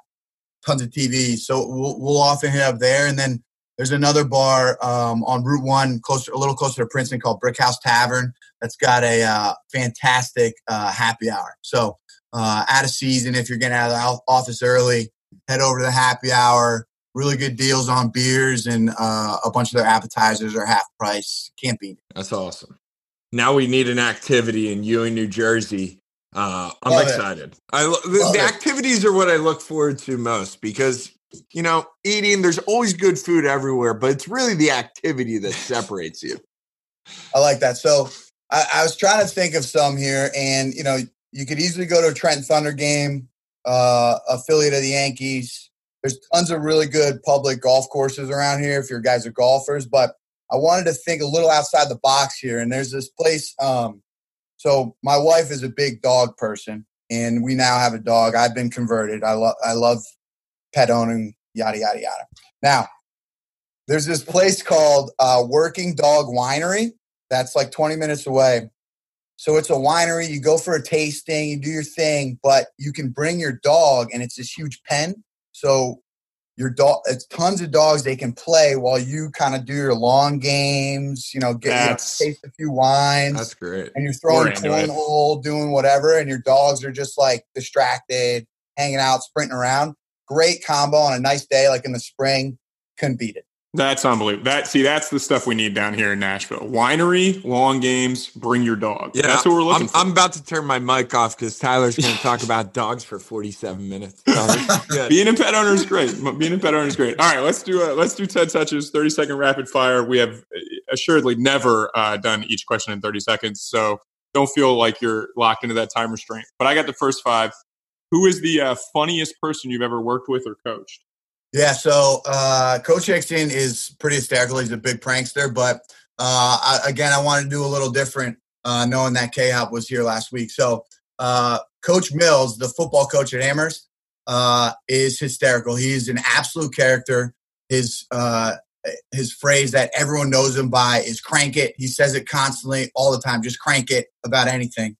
And uh, we used to actually, funny enough, do a podcast, like a preview podcast for every football game uh, and me and Coach Mills would get into it. He is a character. He, he- unbelievable. Like anybody around Amherst knows Coach Mills, um, and that he's uh, hysterical. So uh, I would definitely say Coach Mills. All right. What's your worst basketball travel experience? Man, there's uh, I got plenty of uh, options here, but I'd actually go back to uh, this season. Our tip-off tournament was up in Nazareth, and uh, we get there the night before we practice, and Friday game day, uh, overnight Thursday to Friday is like uh, 12 inches of snow, and all we have is our bus. So I send my assistant down to um, to go get our breakfast sandwiches for our, our breakfast before shoot around. And he's going out and it's it's been a while and i'm like what is going on? So i call him and uh, he picks up right away and he's like we got a problem. And as i'm on the phone just like a classic hotel move i just kind of like walk over to the window to uh, while i'm talking and i look out the window and our bus is uh, stuck on the like circle where you you know you go like around uh, a roundabout parking lot or whatever and there's the big like middle part with like maybe a tree or whatever and it is full on half the bus is in this ditch stuck. So on the way out to get his breakfast sandwiches it got stuck. So we're trying to fix it the bus driver's trying to move it all that's happening is every time she revs the engine it gets further into this ditch so it's going into the ditch into the ditch so we we call nas uh they can't do anything that morning but we get hotel shuttles so we for shoot around, we do like multiple trips, shuttling back and forth with a hotel driver. Yeah, a little fir- little first bus, second bus action, little NBA lifestyle. exactly. And um, we end up having to get Nazareth guys. They they start they they start sending vans over. So we're getting picked up. We're using the shuttle. It's a two game tournament. So like all day I'm uh you know figuring out transportation issues. And the the bus was so bad that they had to bring in these two giant trucks that would lift it via this like pulley system and when they lifted it it broke the axle so our bus was out of commission for all two days the first time we had a working bus after that morning was when we got picked up from our championship game against nazareth we lose in overtime and they come and a new bus finally shows up so we had it when we got there and then we had it on when we got picked up but other than that, I was um, calling shuttles. We Ubered to get food a lot. I was just going for, you know, hey, take an Uber, go pick up the the pregame meal. Um, you know, problem solving. That is. That's what uh, what are you currently binge watching now that the season's over? It's a great question. So I'm a big Game of Thrones guy. I'm truly like a nerdy Amherst guy in a lot of ways. So Game of Thrones, huge fan. I also love um, there's this this show on Amazon Prime called All or Nothing. So there's one about uh, Manchester City, uh, their soccer team, and it follows them. It's kind of like Hard Knocks, but soccer. And then my favorite one is All or Nothing about the New Zealand All Blacks, the rugby team. Unbelievable. Those guys are just nasty, nasty dudes. So I watched All or Nothing Man City and I, the one takeaway I had, and I'm curious to see, like the players were cool. Like it's unbelievable the amount of money they've put into the the soccer team. But like Pep Guardiola or Guardiola, however you say it, like his energy level was unbelievable. Like he made like I know people have like problems with him or whatever. I'm not a big soccer guy by any means, but like I just was like blown away with like his interactions on camera. I thought I was like I would love to play for this guy. I, am obsessed with Pep. That's it's, my guy now. I'm it's obsessed. ridiculous. Like, it's I, I watched the Man City uh, documentary and I ordered like 12 books on Amazon about Pep Guardiola. I was like, this guy is a legend. He is so cool. And the way he changes his interactions, whether it's like in a game, like it's in a film session, it's just him talking to his coaches. I was like, I, and, and, there's a lot of people that are like, oh, you know, Lionel Messi made him, like, you know, Barca, like he's not that good or whatever. Like, but it is it, it, his the way he speaks to players. Like, if I ever get an opportunity to be a head coach, like that's how I want to be. Like, I want, and I know you can't fake that. You know, that's just who he is. Yeah. But I just was blown away. I remember texting one of our friends, TJ, who plays basketball in Germany. I was like, "Do you know about this guy? He's yeah. unbelievable." Yo, Pep is a beast. I honestly, I, I just read this book, The Barcelona Way. That's like all about when he took over Barcelona because of that documentary. He is. Uh, I agree with you completely, though. Like, I would love to coach exactly like him. Yeah. What? Uh, what's the best game you've ever been a part of? Yeah. So uh, again, you know, I don't want to double dip here. So, like, national championships were great, a lot of good stuff. We actually, when I was a sophomore at Amherst, we had an unbelievable Sweet 16 game. So, uh, we had played Tufts. It was our fourth, uh, third time playing Tufts. We're in the Sweet 16 at home. We're down four with 26 seconds left. Um, and our our buddy Andrew Olson, who uh, is now the Cavs shooting coach, uh, he sprints down, gets a layup, uh, a quick layup, quick two, and then uh, we foul they go one for two, so we're down three. So uh, we come down, we we draw up this set, and earlier in the year, um, we had lost to Trinity in overtime, and Andrew, uh, me and Andrew were roommates, and we get back to the room, and he kind of looks at me, he's like, he's like Goldie, if we are ever in a situation like that, like get me the ball, and he's two-time national player of the year after this, so like I listened to him. He said, "Get me the ball." I, he's like, I don't care what we draw up. Like, I want the ball in my hand. So we're in this situation. We draw up a little set. It breaks down, and um, I was setting. I was a screener. I, I get I get a kick out and take two dribbles, and like all I keep thinking about was like, Goldie, get me the ball. So I just flip it back to Andrew. He does this wild double pump runner from three, bangs it.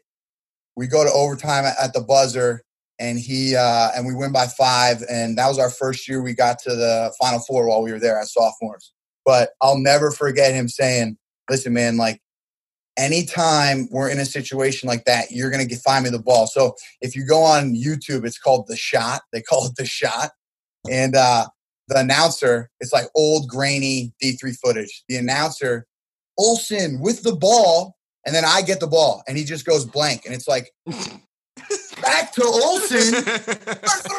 So I was the back, I was the blank guy that uh, didn't ever have his name used, but uh, I touched the ball on the play, so that was pretty cool. Yeah, primary assist. There you go. Uh, I'm going to switch this question up because I don't I don't want to get uh, you know you're going to tell me like you you you weren't a great player. It's fine. You just you know won a national championship. You still have a ring for that. I'm sure. Who's the toughest guy you've ever had to game plan for? Wow. Ooh, Whether it was you know whether your time as an assistant, as a head coach, as a player, like toughest guy you've ever had to game plan. yeah. Yeah, so um, I'll give you two. So as a player, um, when I was coming up in high school, um, uh, a player named J.R. Smith was at St. Hmm. Benedict's. Earl, Earl, yeah, Yeah, pretty, pretty and I uh, I have never been dunked on so hard as he got me on a fast break. I, I was I knew he was very talented, but I did not know how athletic he was. I saw the bottom of his shoes. I essentially read the bottom of his shoes as he was hammering a dunk on a fast break. So J.R. Smith was was different. And then as a as a coach, um, this guy at Cabrini, Aaron Walton Moss, Yeah. Oh my god, so good. unbelievable. I remember um, I was on that scout.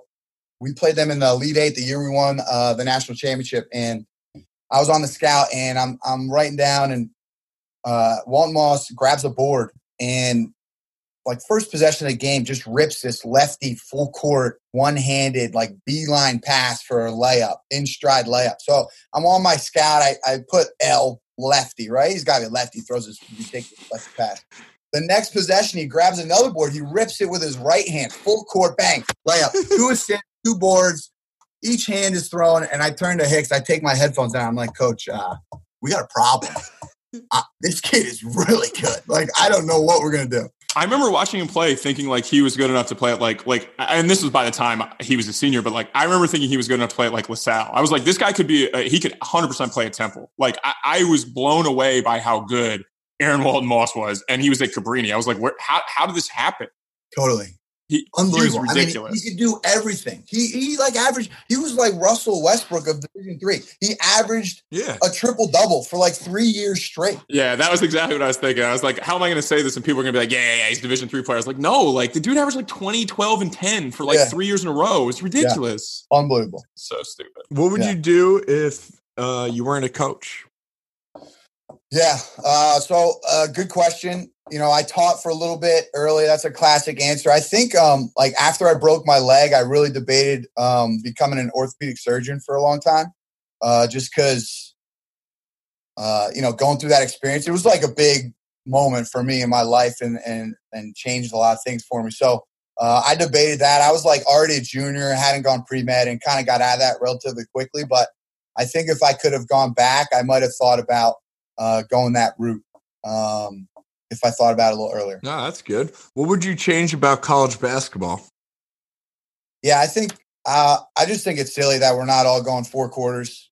Um, having fouls reset, like the amount of times you know five early fouls just makes the half just slow down so much is is brutal. So I would I would say the four quarters like really embrace those women's rules where we can advance the ball, um, the fouls reset, all that stuff, and then uh, nothing. I hate nothing more than the block charge. It just I just want it gone. No blocks, no charges. Just get them both out of here.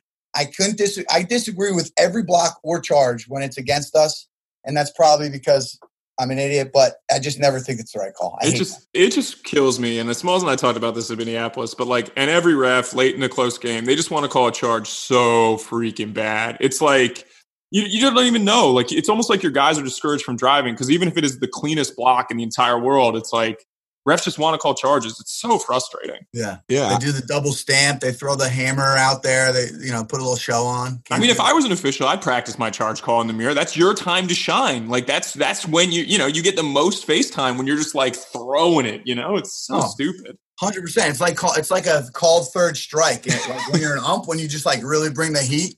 I, I would too. I would definitely. I was literally just going to bring that up. There was an article and a study that came out from BU about third strikes and actually strikes and balls in general for umpires. And uh, I was thinking they should do that for block charge, but the problem is no one knows definitely what's the right call, block or charge. Correct. So they can't do the study. But I guarantee last two minutes, charges are up like 35%. And I just threw that number out. But yeah. Uh, so pregame routine. Any superstitions you have?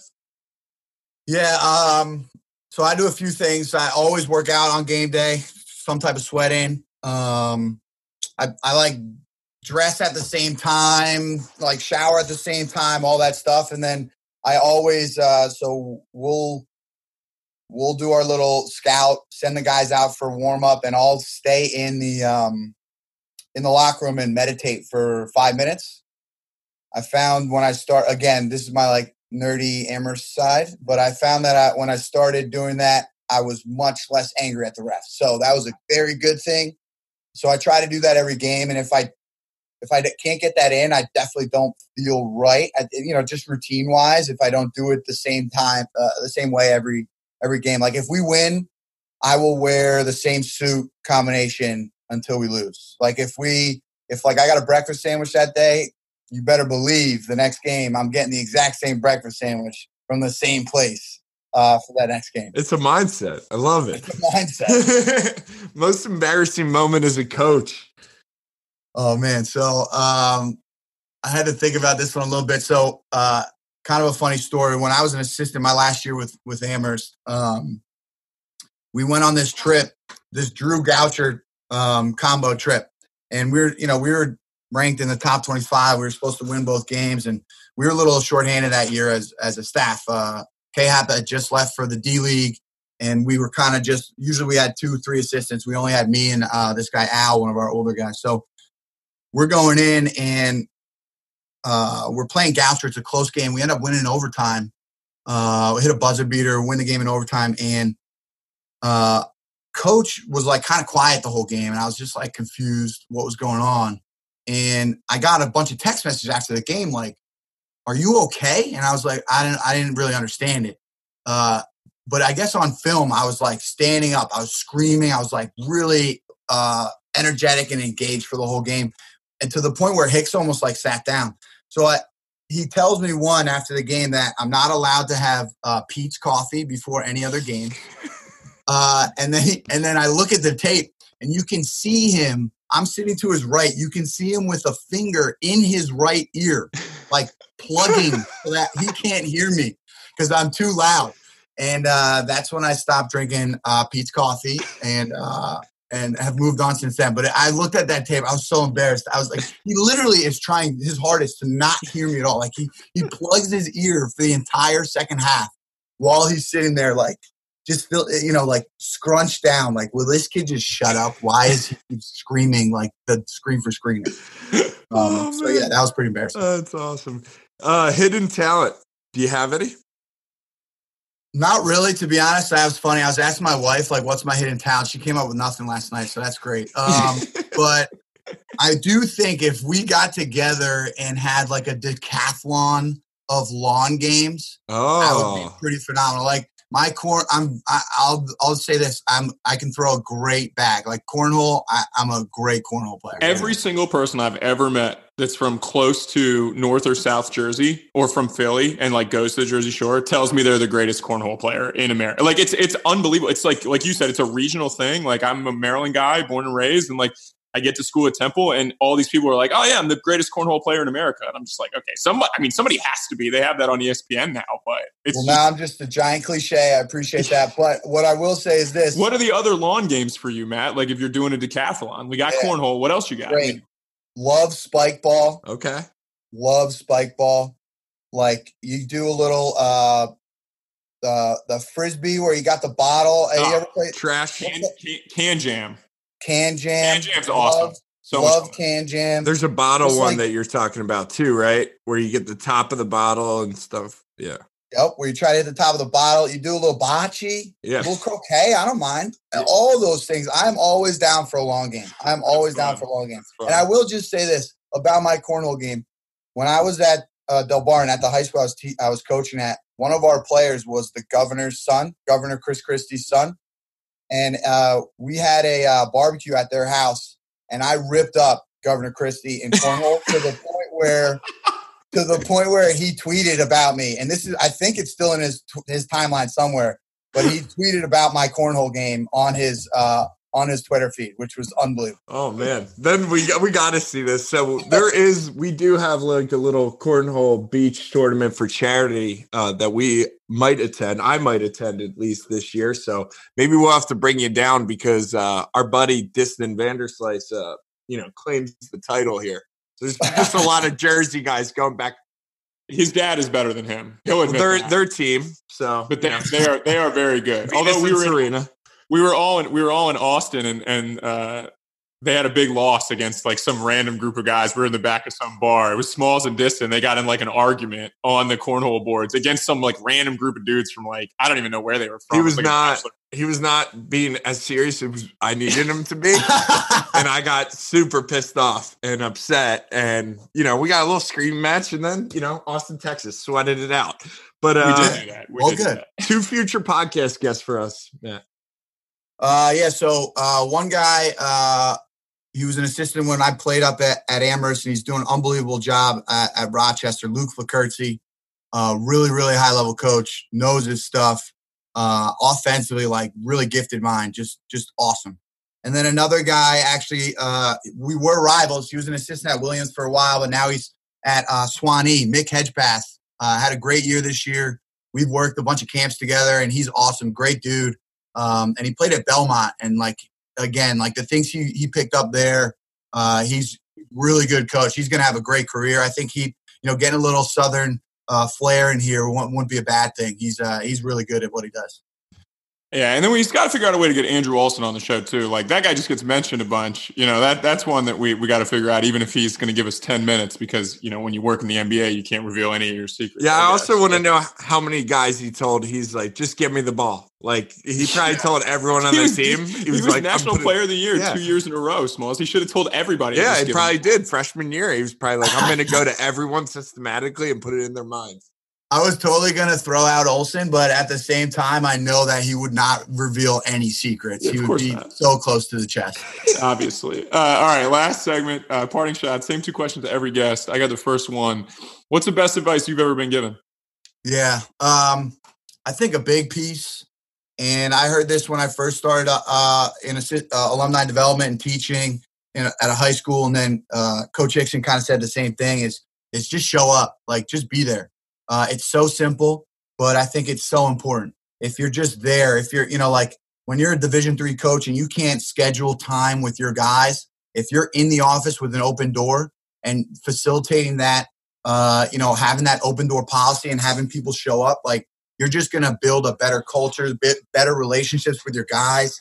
And I remember, um, you know, when I was in alumni development, I was the young alum, and my boss, you know, uh, he was really influential in my life, and and he always said, "Listen, like your job is to go take out these young alums and go out all night long with them, do whatever you need to do, but." You can do anything. You can charge this. You can do that, whatever. But you got to show up the next day. Just come in. Just show up the next day and be here. And the more you can be there, I think like that was one of the better things I did at Amherst. I just, if I wasn't in class, I was always in the office. And suddenly you start these conversations with your coach that you would never have if you weren't in there when he thought of that idea or or or was debating this coverage or whatever. So show up, just show up. I think is it's it's so simple, but I often think it's overlooked too. It's just such a simple thing, but it helps so much uh, long term. A hundred percent agree with that. Face to face with your 24, 24 year old self. What are you telling that person? Yeah, I think um, you know this is like an old like Kevin Eastman classic, but just say yes to every opportunity you have because you never know what happens. Like my network is bigger because of like working camps. And was I making a lot of money at these camps? No, not really. But but I became really close with a ton of coaches via the camp, uh, you know, camp track and just showing up and saying yes to to more opportunities. Like you have an opportunity to to speak at a camp that has eight kids, like just drive your hours and give a talk on shooting because you're going to get better at talking about shooting, even though it's eight random kids at this small gym in wherever. So uh, just say yes and, and and do all that stuff. I think you know for me, you know, uh, not anymore. But I think when I was younger, it was like, oh, like is this would that be worth my time or would this be worth my time? And I think just saying yes to all of it you know, that's a big reason why like I got connected into USA basketball and and uh, had had some great experiences with that. It was just like, oh, we need somebody to do the laundry. All right, cool. I'm in. Like, you want me to do towels, laundry? I'll get you. Like, you want water? It's going to be ice cold. Let's do this. Like, I will get that water for you. And I, I, do think too, one thing just for younger guys that might listen to this, there is also a shelf life on being able to say yes. Because if you say no too many times, like you're not going to get asked again. So you might pass up on opportunities. And then as you get older and you get married and you have a family, you're not able to say yes to a ton of things as well, or, or you're able to say less to less, say yes to less things than you were before. So I do think like that advice for young guys, like if you really want to make it in this profession, whatever you want to do, whether you know you want to take the three track, you want to make it a Division One, like if you're saying no to things, it's going to be really, it's going to be a lot harder for you. So I think that advice is unbelievable, Matt. I really, really do. Totally. And it's like you go to all these coaches clinics and guys are always like, yo, if you ever want to come down to wherever, we have open practices. It's like, well, I don't have a kid. So why don't I call that guy up and go down to whatever practice and go do it? Because like I can go make that move and travel and go see that practice now. Whereas in two years, maybe I can't. And the one thing too is like, and, I, and we make jokes about this all the time, but like most coaches, like they want to talk about themselves. Like it's just kind of how it works. So like you go down to an open practice, maybe maybe you go to like let's let's just make an example. Maybe you go to Rutgers, right? And you're sitting there. It's like a day over the summer, and then like Steve Pikiell comes and sits down and talks to you for like 25 minutes. And you you know if you never go there, you never get that interaction. He doesn't know your name, like, and then all of a sudden like he sees and he's like, oh Matt Goldsmith, like I know that guy, like good dude, like, and you cultivate that type of relationship. And I think people they just assume like, oh, I'm too afraid, like, or, or I don't want to do this. It's too much out of the way, and I'm not going to get an opportunity to learn from it. And maybe you don't that one day, but I, I agree with you. Like, you, you get those opportunities, and you have to take them when you can. And I think that's really, really important. I don't want to bother this guy, whatever it might be. It's like, no, like even for me, I I love like when a you you said it like if a little if a middle school coach wants to come to our practice, I'll be stoked. I'll get a chair out. I'll talk to him. Like we're shooting free throws, and I'm like, "What'd you think of that drill? Like this is great." Blah blah blah. That's exactly right. I mean, mine might have been a little bit more of a negative connotation, but I didn't mean it as that. I just think like guys love talking hoops. Like that's yeah. the one like equalizer in this profession. Like the, the same thing between like, you know, Jim Boeheim at a clinic and then like a random high school coach is like there that basketball is that bond. Like maybe Boeheim's not the right guy. He's a little grumpy, but you, you know what I mean? Like yeah. Uh, but anyway, we'll get out of here because, like I said, it, it is Easter Sunday, and we do appreciate your time. He is at Coach M Goldsmith on Twitter, also at TCNJ MBB. That is the College of New Jersey for people who have been wondering what acronym we've been using. That's bad journalism by me. But Matt, we appreciate all your time this morning. I we didn't even get into the USA Basketball or like Goldsmith Basketball Academy, so we might have to do this again in, in a couple months. But Um, I, I, really appreciate it. And like I said, everybody, Smalls, Matt, tell your families thank you for letting us do this on, on Easter Sunday because I know it was kind of a little bit of an inconvenience. No doubt. Appreciate it, fellas. Thanks for having me. I, am I'm, I'm, I'm down anytime you guys need a, a little extra guest. I'd, I'd love to get jump in. All right. Awesome. We'll talk soon, man.